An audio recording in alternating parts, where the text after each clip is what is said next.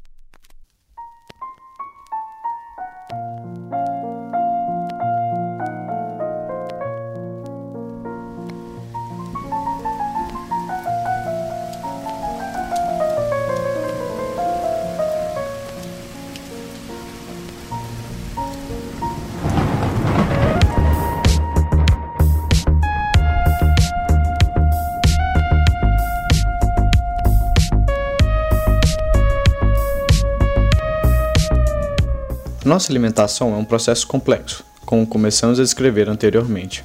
O nome desse rapaz é Álvaro. Portanto, o seu ponto de partida vem da ideia de comer e de algumas percepções sensoriais. Geralmente, o paladar, o sentido humano mais obviamente relacionado à comida, é somente o último a finalmente ter contato com aquilo que vamos comer. Antes disso, usamos o olfato, a audição, a visão e até o tato, se pegarmos o alimento com as mãos, tal qual fazemos com as batatinhas fritas.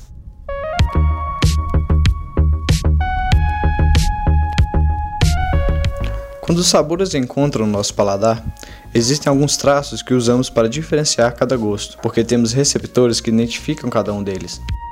Imagine uma paleta de cores em um programa de computador. Sempre que você clica em uma cor aleatória, ele responde com um código que representa a cor e descreve seu nome. Isso é vermelho, ou isso é verde água, ou então amarelo bandeira. Enfim, nossas línguas têm seus próprios seletores, as famigeradas papilas gustativas. No entanto, elas não gritam nomes de cores e sim gostos. Isso é muito doce, nossa, que salgado, muito amargo, uh, azedo.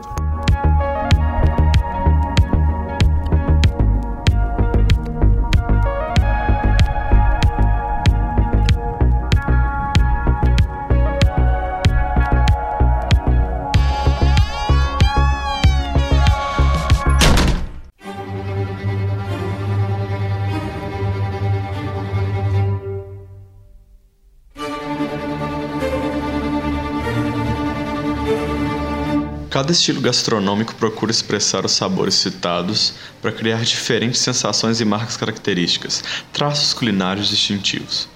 Tradicionalmente, o mundo todo se baseia nesses quatro gostos, os chamados sabores fundamentais.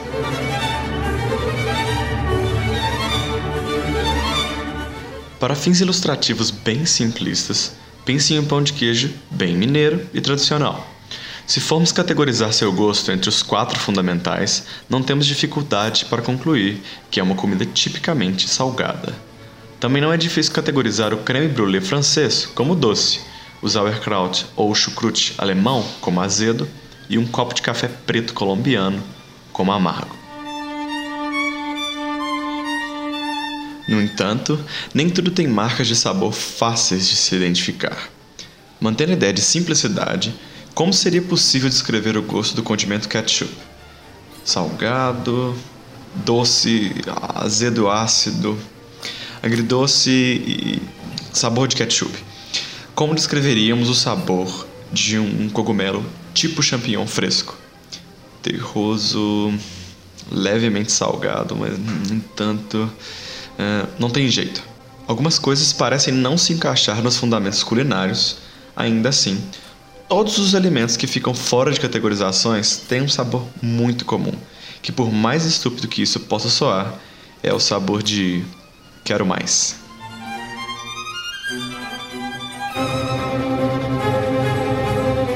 Quando um gosto preenche nosso paladar de forma prolongada e prazerosa, criando uma sensação de inexplicabilidade, o denominamos de umami, ou pelo menos a classe que domina o âmbito gastronômico assim o chama. Umami é o quinto sabor fundamental e por muito tempo foi desconsiderado e desacreditado, principalmente por ser uma adição de certa forma recente à culinária moderna. Como já fica claro tanto pela pronúncia quanto pela escrita, essa é uma palavra de origem oriental, mais especificamente japonesa, e não possui tradução, mesmo no inglês, no espanhol ou em outras das nossas línguas ocidentais. Seu significado está ligado à ideia de sabor saboroso ou gosto gostoso, é, e por aí vai.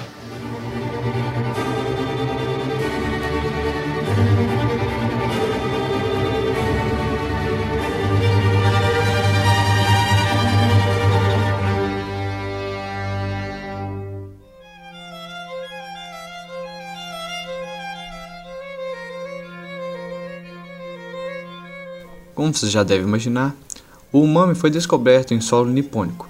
O químico Kikunoe Ikeda, professor da Universidade de Tóquio, depois de tomar uma sopa, teve um momento eureka ao se entregar com o sabor do alimento. Por algum motivo, ele sentia que o gosto se prolongava na boca e o prazer que ele propiciava não podia ser identificado claramente. Isso foi o começo da descoberta e dos estudos sobre o enigmático sabor. O ano era 1908, mas esses estudos não pareciam chegar a um fim. Na década de 50, outros cientistas chegaram e identificaram o umami em alimentos, principalmente em cogumelos como o shiitake e em diferentes tipos de peixe. Ainda assim, só na virada do milênio, em 2002, resultados mais proeminentes apontaram aquilo que Ikeda outrora havia descoberto e não tinha os artifícios necessários para comprovar. Existem receptores na língua do ser humano que identificam o umami e, como disse antes, gritam seu nome dentro da sua boca. Isso com certeza é umami.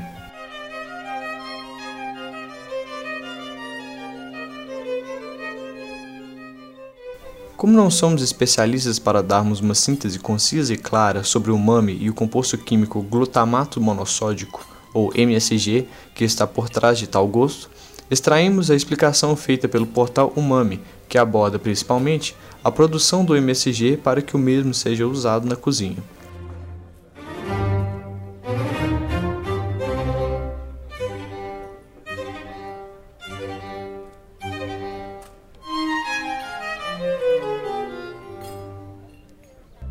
Quando falamos sobre os gostos básicos, eles são reconhecidos claramente por produtos chaves, ou seja, o salgado é representado pelo sal de cozinha, o doce pelo açúcar e o umami pelo glutamato monossódico.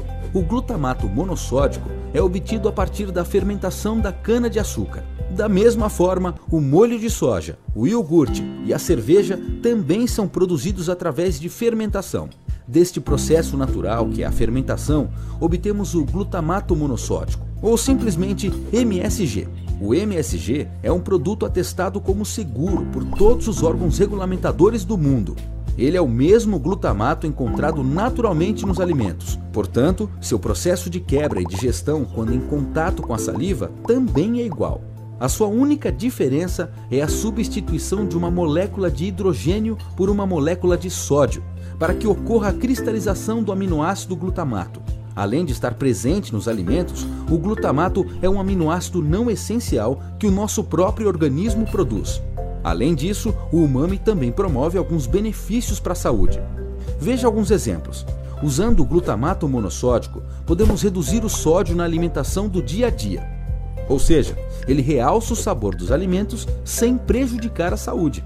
O umami contribui para o aumento da salivação, que ajuda a deglutir melhor os alimentos, contribui para a higiene bucal e auxilia na digestão de proteínas. Sendo assim, o umami não é apenas um gosto, ele também traz benefícios para a saúde.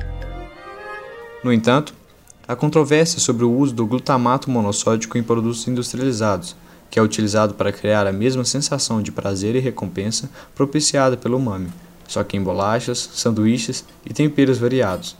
como explica o Dr. Laí Ribeiro, polêmico e combatente ferrenho do MSG.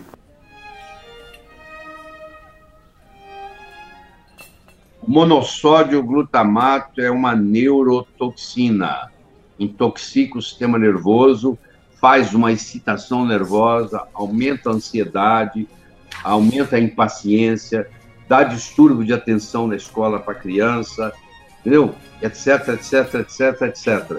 E, por lei, você pode colocar isso em qualquer produto alimentício. Você imagina que eu fabrico uma, uma sopa enlatada. Eu não vou falar nome comercial de nada, mas você vai pensando aí. E aí eu coloco monossódio glutamato. Você se apaixona pela minha sopa. Você ficou viciado na minha sopa. Na realidade, você está viciado em monossódio glutamato. Ora, se eu coloco monossódio glutamato na minha sopa, o meu concorrente fala: Poxa, se a lei permite e se a sopa dele vende, porque dá esse gostinho de monossódio glutamato, eu também vou colocar. Então, quando você compra uma sopa enlatada, ela tem monossódio glutamato. Quando você vai no fast food, seja ele qual for, e tem aquela batatinha frita lá, aquilo lá tem monossódio glutamato. Por isso que seu menino, seu menininho, seu filho quer, quer ir comer a batatinha frita no domingo. Ele está viciado no monossódio glutamato, que vicia.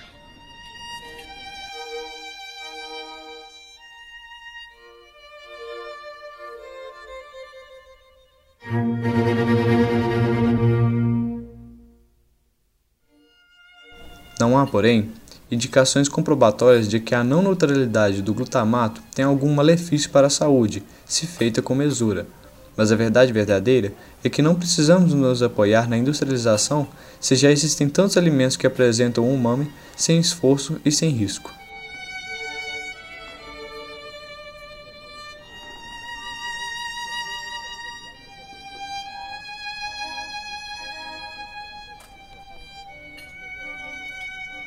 O mais importante de tudo, antes mesmo do umami, é comer e comer bem. Como que você gosta, sempre se preocupando com sua saúde. Isso é importante, de verdade. No entanto, dê uma oportunidade para o umami e mantenha contato com o prazer que reside no sabor. Tomate, cogumelos, queijos curados, carnes, peixes, ovos e muitos outros alimentos têm umami naturalmente e vão despertar o seu paladar e aumentar a sensação de saciedade. Comer é maravilhoso.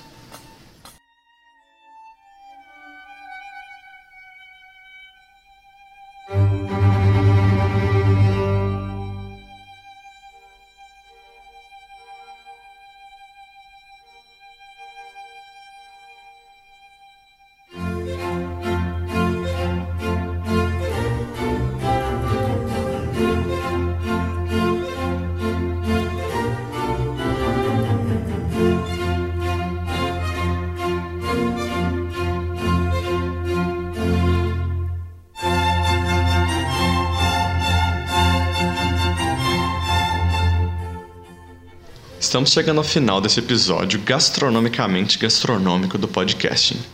Treine bastante o seu paladar e utilize ingredientes umami no seu dia a dia. Você vai notar a diferença. Vamos deixar alguns links úteis no post desse podcast, incluindo os dois clipes completos que reproduzimos ao longo do episódio, que estão disponíveis no YouTube, e um TED Talk de um chefe português que explica bem sua relação com o umami. É muito interessante.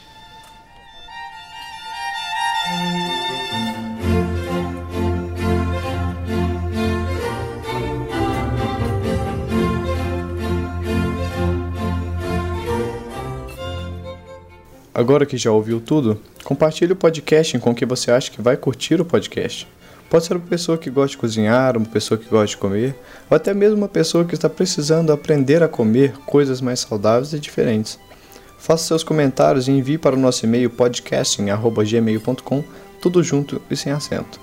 Temos perfis em algumas redes sociais e você pode nos encontrar principalmente no facebook.com/podcasting e no Twitter na podcasting para seguir o Álvaro no Twitter ou eu, você pode procurar pela arroba Álvaro Alfar com dois R's no final e no caso do Pablo, arroba PabloHCPA. Se você tem um agregador de podcasts, assine nosso feed para baixar os episódios. O link do feed, bem todos os outros links citados, estão sempre no post deste podcast. Muito obrigado pela sua audiência e até segunda que vem. Beijos de luz!